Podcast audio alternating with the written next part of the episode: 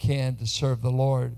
And um, Matt went to Master's College years ago. He's a pastor's son. His dear mama's here tonight. And uh, his in laws, they're going to critique him and be sure he does it right. And uh, uh, went there and went to school, was a, a buddy of Nick Orozco.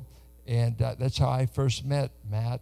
And has aspired to be a man that could teach the Bible.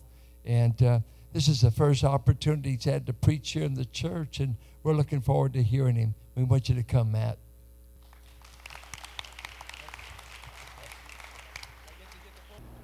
Well, it's a, it's a major privilege to be here preaching uh, God's Word tonight at Valley Bible Church. Uh, what a blessing. It's awesome. Um, I know I've been up here on stage before, and it's been a little bit intimidating making announcements because I'm afraid that if I say the wrong thing, that the lights are going to get turned off and my microphone's going to get turned off because it's happened to me before. So if the Lord wills, I won't put my foot in my mouth too badly that you all want to kick me out of church here. But um, thank you, Pastor Phil, for having me tonight. Um, 40 years of faithfully preaching God's word has happened from this pulpit, happened from the pulpit across the parking lot, it's happened in pulpits at schools, dance halls. It's amazing to me. What a tradition. And I am just humbled, humbled that I could be here tonight and uh, just be a tiny, tiny sliver of that tradition. And I hope that uh, I can live up to that. Thank you, Pastor. I've got my family here tonight. Of course, my wife, Laura, uh, my children, my mother, Nancy. My, my, my wife actually had her parents and her grandmother come too. So my wife has four generations here tonight, which is amazing. Yeah. That's absolutely amazing, and hopefully they'll still uh, want me to be married to her after I'm done tonight. Um, but I am just so blessed to be here tonight. Um, I'm going to pray a short prayer before we begin. This is a, a prayer that I learned at, at the Master's College uh, from one of my professors, Dr. Will Varner, and we were in a class called Advanced Hermeneutics. Sounds real fancy, doesn't it? Yeah, we, we, we, we pretended like it was real fancy. But he, he started with a real elaborate prayer, and it comes from Psalm 119, 18, and it says this Open our eyes that we may behold wondrous things out of your law. Open our eyes that we may behold wondrous things out of your law. And that's my prayer tonight. I just want to have my eyes open. I pray that you would have your eyes open too. So, what I'd like for you to do is turn to the uh, book of Galatians, chapter 6. Galatians, chapter 6. And as you turn there, I'd like to read a famous proverb for you. A famous proverb.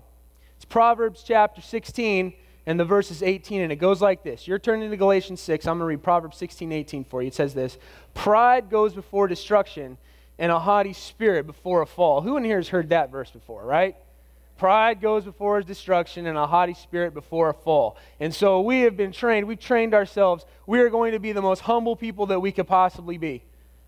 I don't ever want to be considered someone who's proud, who's haughty, because I know that before that, or right after that, comes what? A fall. And so the question I have to ask tonight then is that is it ever appropriate to boast about anything? Is boasting ever appropriate? We just read we just read that pride goes before destruction. Well, I don't want to be destroyed, certainly, and I'm sure you don't either. What about boasting? What about boasting? Are we ever commanded in the Word of God to boast about anything? And I'm having you turn to Galatians chapter 16, uh, excuse me, 6. We're going to be looking at verses 11 through 14. Would it be strange to think that God would ever give an exception or a reason or even a command for his people to boast? Wouldn't that be strange? If he come down and say, I want you to boast, I want you to brag, I want you to glory in something. That's what he's done for us, though. But let me give you quickly the context of the book of Galatians here so you understand what's going on here. You see, Paul wrote this letter to the churches of, uh, of Galatia. Galatia was a region uh, in, in, the, in, the, Middle East, uh, in the area of Turkey, uh, to address a major doctrinal problem that was attacking these churches. Well, who was it? Well, we find in, in chapter 1, verse 7, it says, Some who trouble you want to distort the gospel of Christ. There were some that were coming into these churches and attacking these churches and teaching them a different doctrine than the gospel of Jesus Christ. And Paul, in his very subtle way, says, Don't you ever, ever receive a gospel other than the one that we delivered to you. In fact, if anybody comes to you, if I come to you, if an angel comes to you and says, I have another gospel to preach to you, let him be anathema, accursed. Send him out. And if the Lord, if, if, if anything ever like that happened here, I'm sure that the deacons and elders and pastors, we'd pick that person up by their, their pants and just take them right outside the door if they ever came in here and tried to preach another gospel. But that's, that's what he's, he's dealing with. There were some who wanted to trouble the church and wanted to distort the gospel of Jesus Christ. Well, what were they doing? They were, they were Judaizers. In, in Galatians chapter 2, verses 3 and 4, it says this it says that even Titus, who was Paul's friend, he was with, with me, being Paul, was not forced to be circumcised, though he was a Greek. So the issue was surrounding circumcision. The issue was surrounding the old Jewish law, the rite of circumcision that went all the way back to the father of Israel, all the way back to Abraham. And it was the identification of the Jewish people. It was the sign that they were God's people. And so now we've got this new gospel. We've got this gospel of Jesus Christ that says the only sign that you need to know that you belong to God is a heart that trusts in Jesus Christ by faith alone. And so here we have these that are coming into these Judaizers that are trying to trouble the church to say, well, faith is good, but you also need to add to yourselves this rite of circumcision. So that's what they were trying to do. So why did Paul write this letter? He wrote to defend he wrote to defend this gospel and to proclaim this pure gospel. And in fact, he defines it for us in Galatians chapter 2, verses 15 to 16. It says this We ourselves are Jews by birth and not Gentile sinners, yet we know that a person is not justified by the works of the law, but through faith in Jesus Christ. So we also have believed in Christ Jesus in order to be justified by faith in Christ and not by the works of the law, because by the works of the law, no one will be justified. He makes it very clear, very succinct. There's nothing else that you could add to this gospel. It is Jesus Christ alone, it is faith in Him alone. And so we come to the end of this book, Galatians chapter 6, verses 11 through 14, and that's, that's where we'll begin tonight. Read along uh, as, as I read aloud. Galatians 6:11. See with what, with what large letters I'm writing to you with my own hand. It is those who want to make a good showing in the flesh who would force you to be circumcised, and only in order that they may not be persecuted for the cross of Christ. For even those who are circumcised do not themselves keep the law, but they desire to have you circumcised, that they may boast in your flesh. But far be it from me to boast except in the cross of our Lord Jesus Christ, by which the world has been crucified to me and I to the world. This is an extremely precious, precious passage for me. Uh, when I was in college, I picked up a book by Dr. Martin Lloyd Jones, a, a famous preacher in London, uh, several uh, 150 years ago or so. He wrote this wonderful book called The Cross, and it was surrounding this verse that we're reading tonight, Galatians 6.14, and it, it's stuck with me ever since. It means so much to me. Again, I'll read it. God forbid that I should boast except in the cross of our Lord Jesus Christ, by which the world has been crucified to me and I to the world. Paul is saying this. He's saying, I'm crucified to the world. I'm no longer available to it. I'm dead to it. And in fact, when I look at the world, I see a dead thing back to me. I'm not available to it, and it's not available to me any longer. And so, what he's saying is this He's saying, there's a way that the world wants you to boast. There's a way that the world boasts, but I don't, I don't follow that line any longer. I boast in something different. And what I want us to see tonight from this passage is that the world craves to have you follow after its boast. But God has given us the one true reason to boast. I'll read that again. The world craves to have you follow after its boasts, but God has given us the one true reason to boast. We're going to see three ways that the, the world wants you to boast. And I'm so thankful that there's just one reason. And we're going to look at that tonight. I'm so excited. I can't wait to get to the end. I'll try not to rush through it and get confused here. But uh, we're going to look at three ways that the world would want you to boast. First way the first way the world wants you to boast is about how good you look. how good you look. I, I, don't get to boast about that too often. My wife is so kind to me. She says, Matthew, you look handsome. I say, Well, thank you very much. I've had one other person tell me that. That's my mother. Thank you.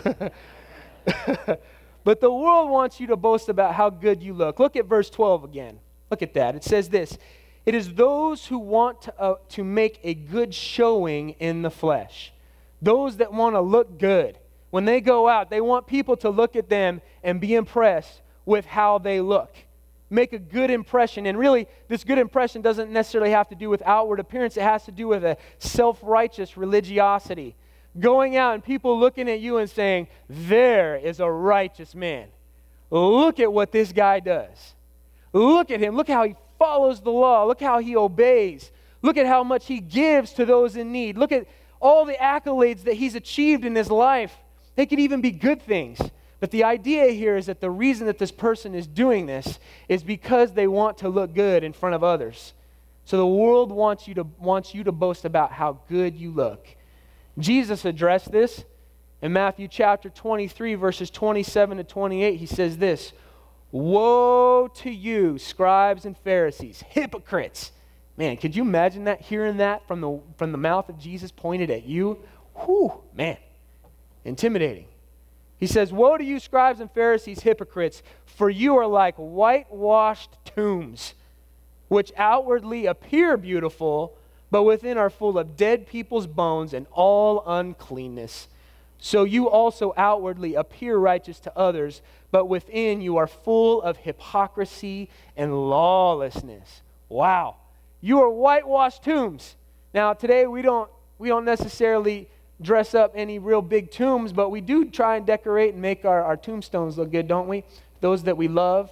You know, Memorial Day just passed, and I saw pictures of all these cemeteries with the American flags for the veterans that have that passed, and we memorialized the sac- great sacrifice that they gave up. But back in these times, they had elaborate tombs, especially the wealthy. They would have these elaborate tombs, and, and they would decorate them and paint them up to make them look just gorgeous. But what's inside these tombs? Dead people decaying people, bones. So I was thinking about this. I was thinking about this, these dead people's bones inside, inside these whitewashed tombs. How many of you watch those uh, home buying shows on television? I don't. You know, if you've seen it on HGTV or uh, TLC, inevitably I'm coming home and I'm excited about turning on whatever sporting event's on for that night, and I walk in the house, and so many times I've seen this, my wife's watching HGTV. Oh, man, where's the ESPN when I need it?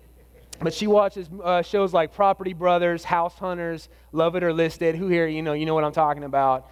Man, if I ever buy a house, it better be like perfect because I am not the one that's a fixer upper. I'm just too lazy to do it.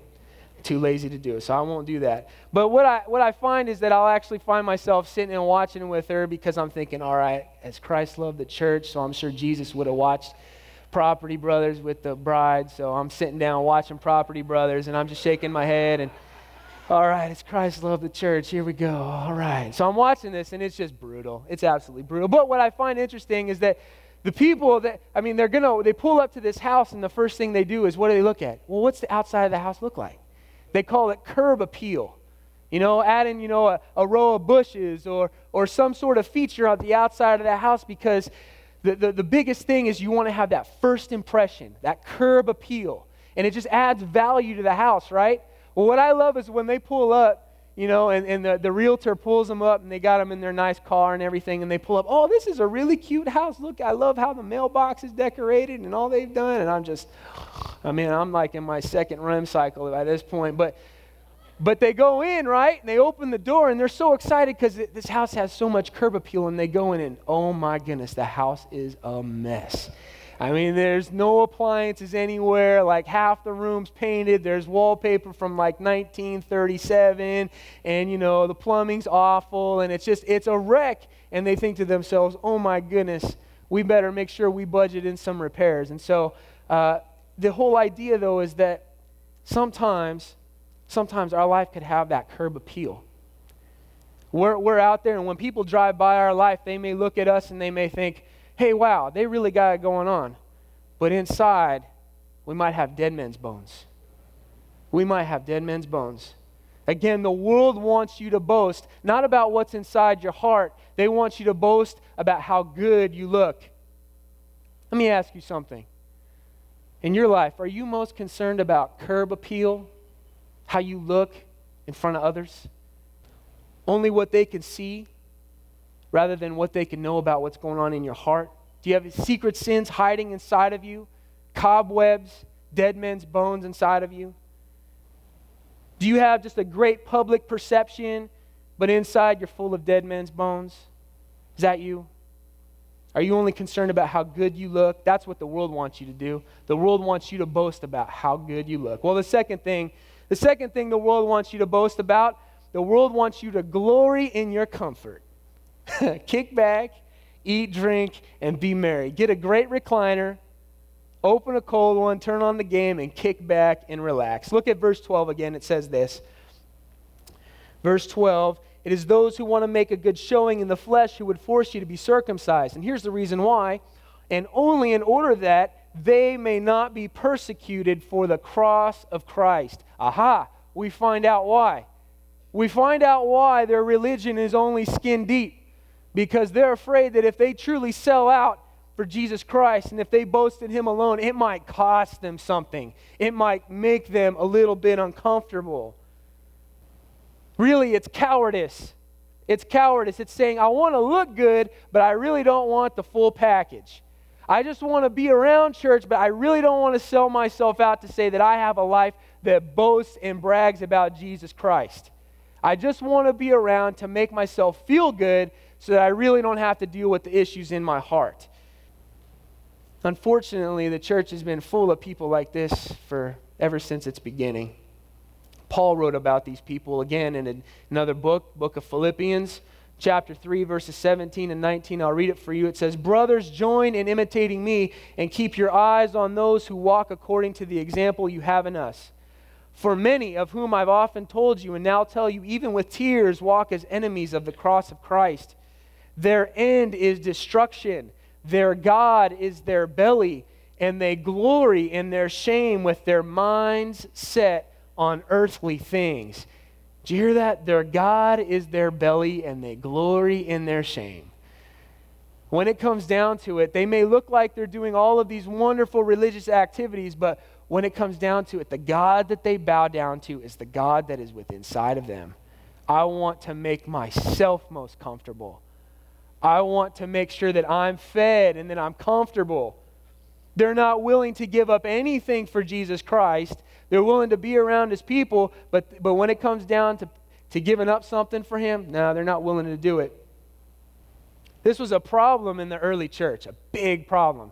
The early church you know, sometimes I, I, used to think, man, it must have been awesome to be there at the early church, you know, hanging out with the apostles. I mean, the guys that saw Jesus, that walked with him when he ministered, saw his miracles. And I mean, just to hear the stories of what it was like to walk with Jesus. Well, I'm sure that part was, was fantastic, but, but the other times they were running for their lives. They had people coming after them. The early church was a difficult, difficult time to, to be a Christian. There was persecution all over the place. And, and what's interesting that with the persecution, another problem arose. There were those that, that wanted to be a part of the community, but when they saw the fire turned up and they saw the persecution coming, they ran in the opposite direction. They were called the lapses or the lapses.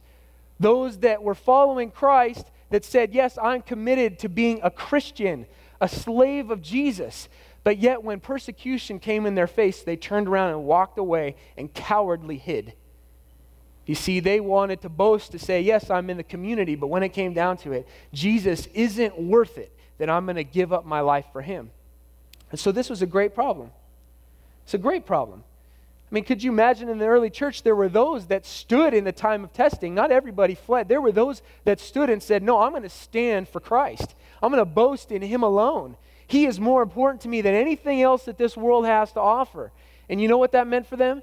It meant losing family members, it meant being imprisoned, it meant being thrown to the lions and killed. And then if they weren't killed, they would lose limbs, they would have their eyes gouged out. And so those that actually survived the persecution after they were released, they would come back and you know what? They would be in church just like they would be here tonight. Could you imagine if we had a church service and and there were those walking among us with one leg, couldn't see because their eyes were gouged out, all because of the, the cross of Jesus Christ.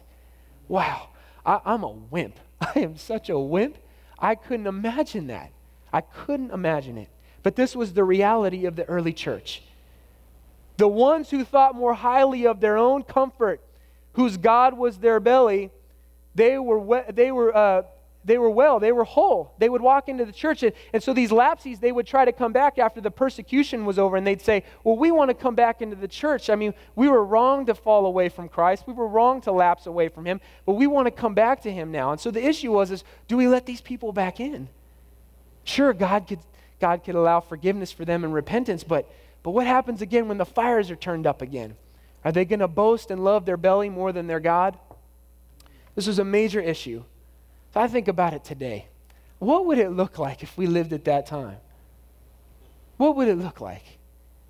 What would it look like if we had those in here that, that had limbs missing, that had eyes missing, because they loved Christ more than themselves, because they boasted in Christ alone and not themselves, and yet there were some of us who were whole? I think about myself. Which one would I be? Would I be the one that would be have a whole body yeah, I'd have my body, but then I'd have in the back of my head. But I know when the testing came, I turned. I turned away from Christ. I boasted about what I, my own comfort rather than the glory of Jesus Christ. And then there were those that I could see that were walking around on canes and crutches and wheelchairs, had those that were helping them to their seats because they couldn't see, knowing that their families were killed, all because of the cause of Jesus Christ. That's an amazing thing to think about, isn't it? So I have to ask you, and I know this is a heavy subject to think about, but this is, this is where we find ourselves in our text tonight. They were fleeing persecution, they were boasting about their own comfort rather than Christ. So I have to ask you, are you more passionate about your comfort than Christ? What if you had to give something up so that Christ would be made famous in your life? Would we recognize you because of the marks of Jesus on your body or your life? And in fact, Paul says that in Galatians 6:17, a few verses down, he says, "From now on, uh, from now on, let no one cause me trouble, for I bear on my body the marks of Jesus." He had scars and he had bruises from the times that he had suffered for the cause of Jesus Christ. Would you give anything up for Christ to boast about him? Say, I, I want to give this up because I want to make him famous. Even if it costs me my life, I want the world to see Jesus Christ. Amazing, amazing stuff. Well, like I said, uh, we've seen three things here how the world craves to have you follow after its boast. Again, number one was the world wants you to boast about how good you look.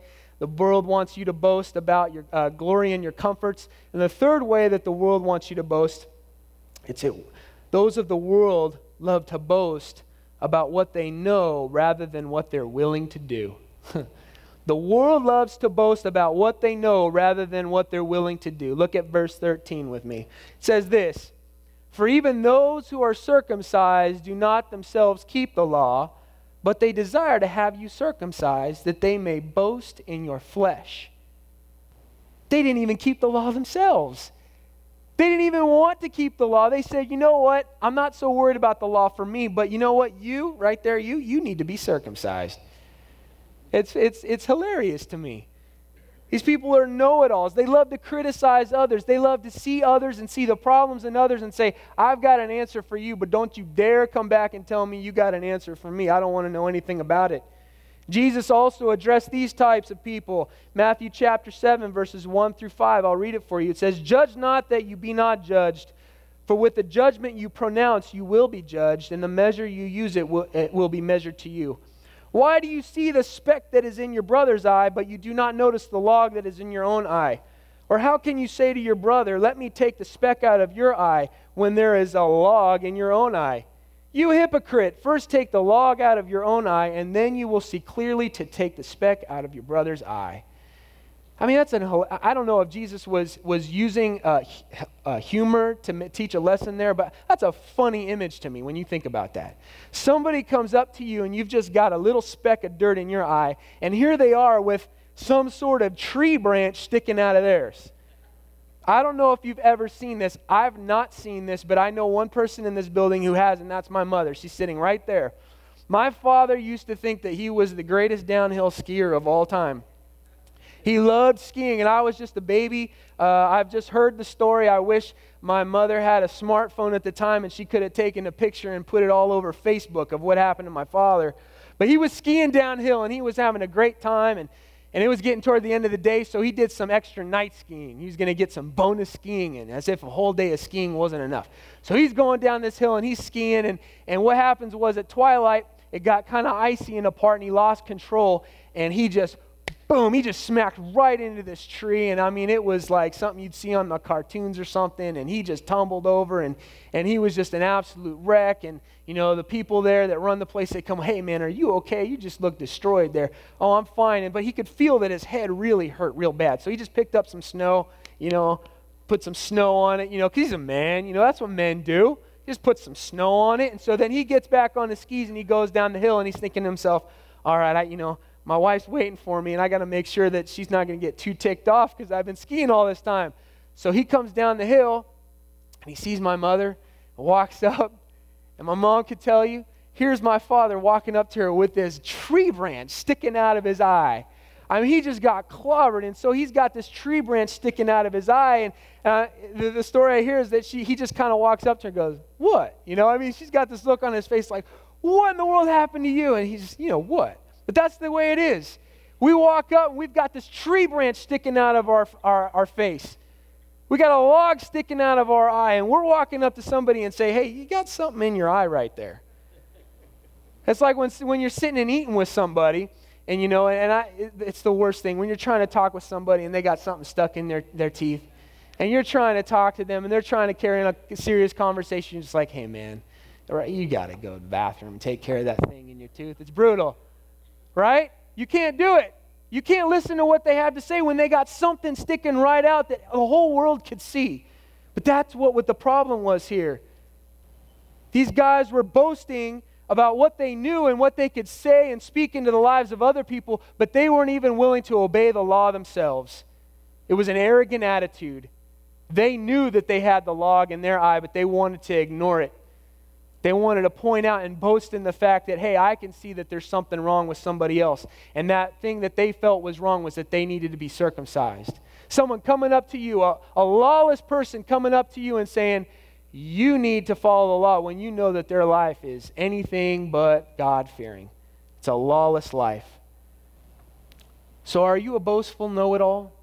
Do you feel like you've got the lockdown on everybody else's problems, but you're not willing to change yourself? When you read or hear God's word, are you applying it to yourself or every other person who has problems? I find myself, I've been there before sitting in the pew and thinking, man, so and so, man, they need to hear this sermon. Man, man, listen to this. Pastor, man, whew, you need to tell that person over there. But there you are right there. You need to hear the word too. You're the one that needs it. You're the one that needs to have the word in your heart. The world would love it if you would find a problem with everybody else except yourself so that you would never change and never boast about Jesus Christ. He's, Satan is fine with having you boast about how you can criticize everyone else, but don't you dare, he, Satan would never want you to ever criticize yourself and think, I need to change. I need to repent of my sin. Three ways the world wants you to boast. The world wants you to boast about how good you look. The world wants you to glory in your comfort comfortableness, fleeing persecution. The world also uh, loves that you would boast about what you know rather than what you're willing to do. Well, let's move on. Let's move on to the thing that we should be boasting about. We finally get to the key verse of this entire passage, Galatians 6 14. And I would tell you this the only righteous ground for boasting is rooted in the divine work of God the sacrificial death of Jesus Christ on the cross. This is the sole grounds for boasting for anybody. If you want to boast before God, just boast in the work of Jesus Christ on the cross. Again, I'll read it for you. Galatians 6:14 it says this. Uh, far be it from me to boast except in the cross of our Lord Jesus Christ, by which the world has been crucified to me and I to the world. That first phrase there, it says, But far be it from me. Paul is saying, May it never be. God forbid. Don't even let it enter your mind. Let it be far from us that we boast in anything except the cross of our Lord Jesus Christ. Never let it ever come into this heart. Never let it come into my mind, out of my mouth, in this building, from this pulpit, ever any boast except the cross of our Lord Jesus Christ. May it never be. Well, what does it mean to boast? I mean, that's kind of a weird word, right? I mean, we have so many negative connotations with this. You know, you go, go back to the verse I read at the beginning that pride goes before destruction, right? Well, what does this mean? What is this boasting? Is it arrogance? Now, this is what the word means it means to praise, to glory in, to take joy in. And to take it even further, it would say to find worth and satisfaction in. To say, this is the thing that is most valuable to me. The thing that is most valuable to me out of everything in the whole universe, I find this worth boasting about and praising and glorying in.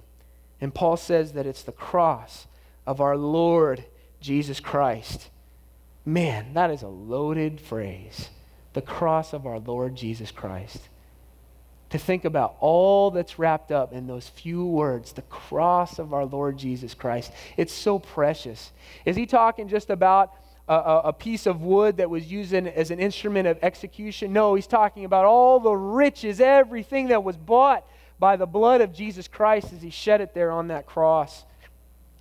Paul wrote about this kind of boasting also in 1 Corinthians chapter 1 verses 28 to 31. He said this, God chose what is low and despised in the world, even the things that are not to bring to nothing the things that are, so that no human being might boast in the presence of God. He is the source of your life in Christ Jesus, whom God made our wisdom and our righteousness and sanctification and redemption.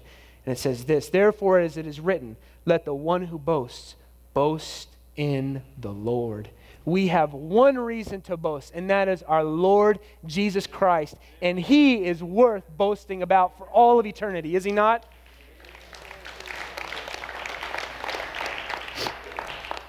I feel like I'm pretty good at boasting.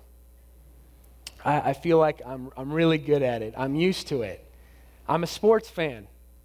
And the duty of a sports fan is to be boastful about the team that you align yourself with. And in case you don't know me that well, um, I, oh, here we go. Please don't shut off the lights now. In case you don't know me, I'm a fan of all things sports wise when it comes to the city of Pittsburgh, Pennsylvania. It's, you know, the Pittsburgh with an H on the end, way back in Pennsylvania. Pittsburgh, Pennsylvania, I love the Pirates, I love the Penguins, but when the fall comes and the air gets cooler and the leaves change, oh, the Pittsburgh Steelers. I just love it. It's wonderful. But what's great about being a Pittsburgh Steelers fan is that, is that you walk into a stadium and you walk in with a sense of pride. You wear the jerseys of the teams that, that won so many titles, and Ray Molinar is showing me his Niner jersey back there. I see it, Ray. I know, man. Jeez. But what's great is you walk around as a Steeler fan and you're proud. And what's great about Steeler fans is if you've been to a, a, a Niner or a Raider game when the Steelers in town, we try and take over your stadium. We're going to take it over. And it's not your stadium anymore, it's ours. We love to boast about it. And so I, bo- I love to boast about the Steelers. I know their stats. I know that they've been to the Super Bowl eight times. I know that they've won it. Um, wait, I just think about the Niners. They got five. I add one. Oh, that's right. Six Super Bowl titles for the Pittsburgh Steelers. That's easy, easy to remember. That's, that's always my way to remember it. But the one thing, the one thing that Steeler fans, every Steeler fan uses to promote their team is this, and I'll show you what it is. Careful now, careful now. Just follow me, just, just be gracious to me. It's this right here. I got it upside down. It's the terrible towel. The terrible towel. Now, this, this is a terrible towel. Now, what the Steeler fan uses is they, they use this towel to show their presence at a stadium, especially at their home stadium.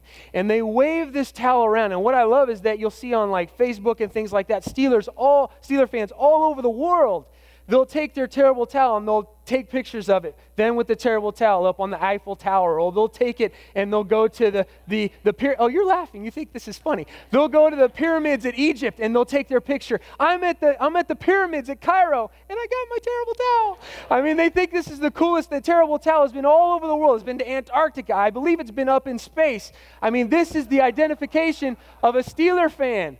It's this towel, and we we boast about who we are as Steeler fans. And this is our identification the terrible towel.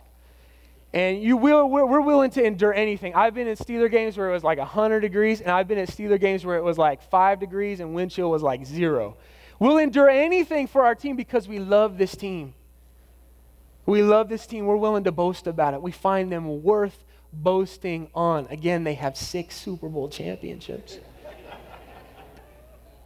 But what if Christians were marked by something like this? What if Christians were marked by a towel? And now you'll probably like this. I'm going to cover up the terrible towel. I'm going to take it down. I'm going to give you a towel that's worth boasting about. Because you see, because you see, I've found that even though I root for the greatest football team in all the world, man, they still they still lose sometimes, just sometimes. And boy, it's tough, man. It's it's it's just a, such a bummer. I come home from church and I'm just like, man, what a service. I watch the Steelers and they lose and just like, why did I even waste my time? It's disappointing. It's disappointing, but I'm telling you, there's a team. We wave the towel of a team that never disappoints. We boast in a God and a Savior that never disappoints. It's the cross of our Lord Jesus Christ by which the world's been crucified to us and we've been crucified to the world. We will boast in Jesus Christ alone. The cross of Christ. What would it be like if we did that, though? you know, I, I, love to take my terrible towel when I'm going to a Steeler game. I just stick it right in my back pocket. Everybody know I'm a Steeler fan. But what if we, what if we had towels like this that marked us as believers, that we wore in our back pockets, or we waved around to say, look, look at Jesus. Look at the team that I'm rooting for. Look at this Jesus. What if we had towels like that? I have to tell you, when my team loses, I'm a little bit embarrassed. I kind of tuck my towel away. I have like 15 of them. It's ridiculous. but I tuck my terrible towel away when they lose. Is there any reason ever to tuck this towel away? Is there any reason to ever tuck Jesus Christ away? Does Jesus Christ ever fail? Does he ever disappoint? Does he ever lose? Never. Never. If God were to ask you to say, Would you boast on my son? Would you be willing to do it?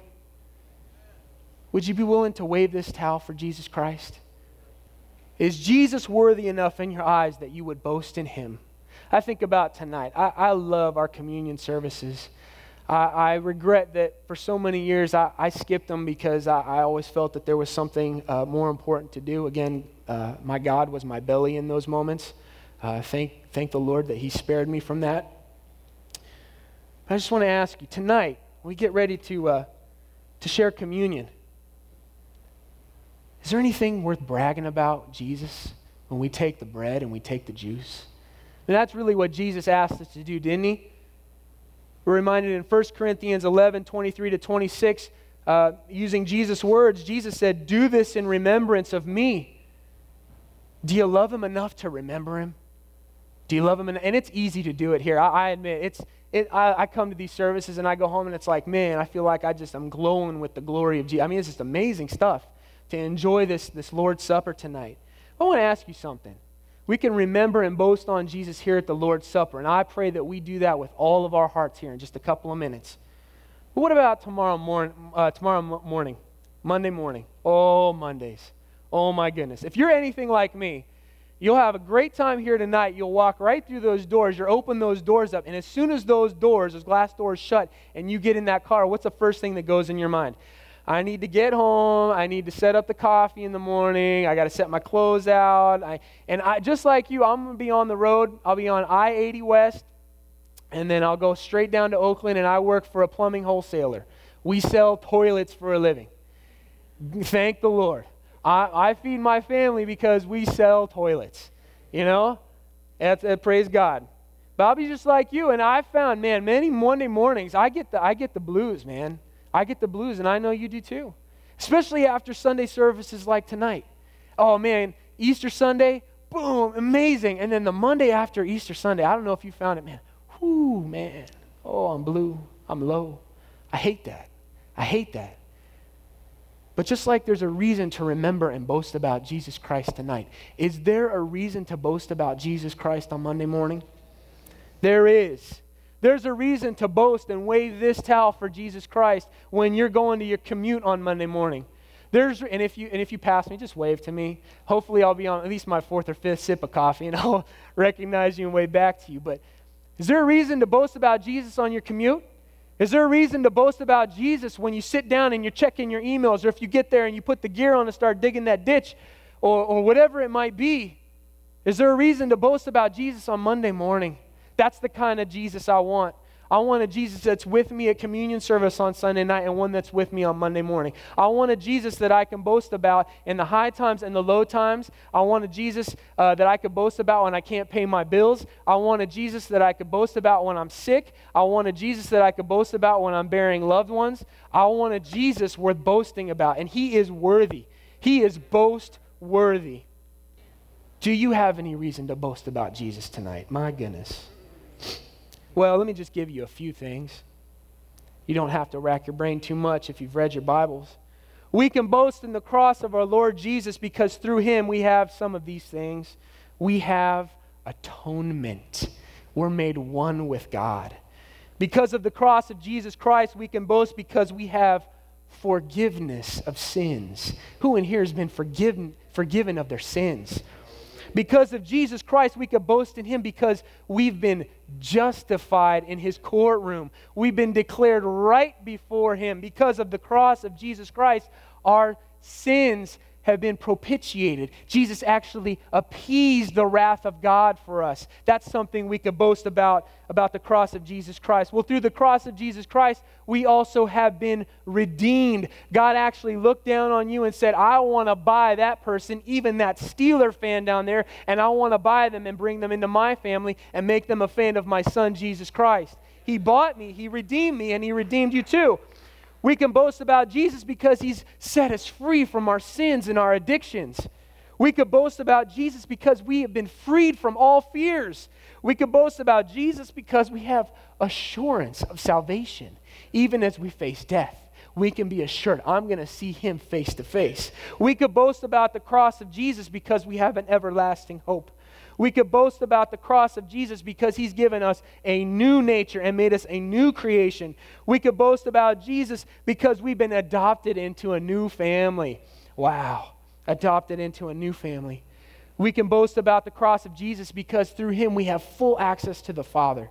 You can always pray to the Father because we have full access through Jesus Christ and through his cross. We can boast about the cross of Jesus because he's given us the indwelling Holy Spirit that will never let us stray too far from him. Oh, I'm so thankful for that Spirit. We can boast about Jesus because our citizenship is in heaven. Again, there it is. Wave that towel. You belong to heaven. We can boast about Jesus because we have an inheritance in the kingdom of God. And this is probably my favorite. We can boast about the cross of Jesus because he's given us victory over death.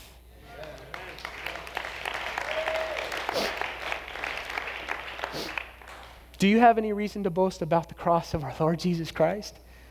I pray that it would happen here tonight as we get to prepare to take the Lord's Supper. I pray that you would boast in Christ, all giving your all to Him but my prayer tonight is that when you go out those doors, you would not allow the world to make you a part of its boasting system. Again, the world wants you to boast about how good you look. The world wants you to boast about how comfortable you feel and keeping comfortable. The world wants you to boast about, about how much you know, but not really how much you're doing. But God has given us a different reason to boast, and that is in the cross of our Lord Jesus Christ. I hope you've been convinced from the word tonight this is God's holy word. I've heard this passage before. I've, I've been taught the word of God, but there was a time in my life when I wasn't fully convinced yet. I was still sitting on the sidelines. I felt that my own pleasure and my own time and my own energies were more important to me than God having all of me. And there was a time when I, I felt like, well, I want to do something for God, but I'm just not available. I'm just not available. And I'm so thankful for, for men in my life. I think of Pastor Phil in my own life, taking me down, right down to his office downstairs and sitting me down and saying, Matthew, do you love him? How come you don't boast in him? How come you're not made yourself available to him? And I was so afraid to do that. I didn't want to give up my own comforts. I didn't want to give up uh, just the perception of looking good and really digging deep because I knew that if I was going to make myself vulnerable, maybe people would actually see that I really don't look so good. But I have to tell you, that was about six years ago, Pastor Phil. And ever since then, all I said was, God, I don't know how, but I'm just going to make myself available to you and I'm going to boast in Jesus. I'm done boasting about my own time. I'm done boasting about my own credentials. You see, I, I was the son of a pastor. I graduated from the master's college. Uh, I, I've been sitting under preaching and teaching and theology all my life, and so I felt that I had something that should have been handed to me.